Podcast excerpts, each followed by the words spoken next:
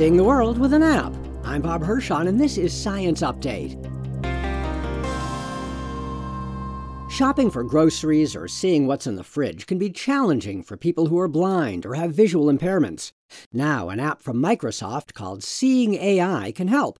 Microsoft Senior Program Manager Jason Grieves says the app includes a text reader and object recognition software. So it's an app that will read text, it'll help you identify currency, it'll even help you identify friends and family in a crowd, and it'll help you talk about are they smiling, are they frowning, are they looking at you? Grieves himself has a visual impairment and is dedicated to coming up with solutions for people with disabilities.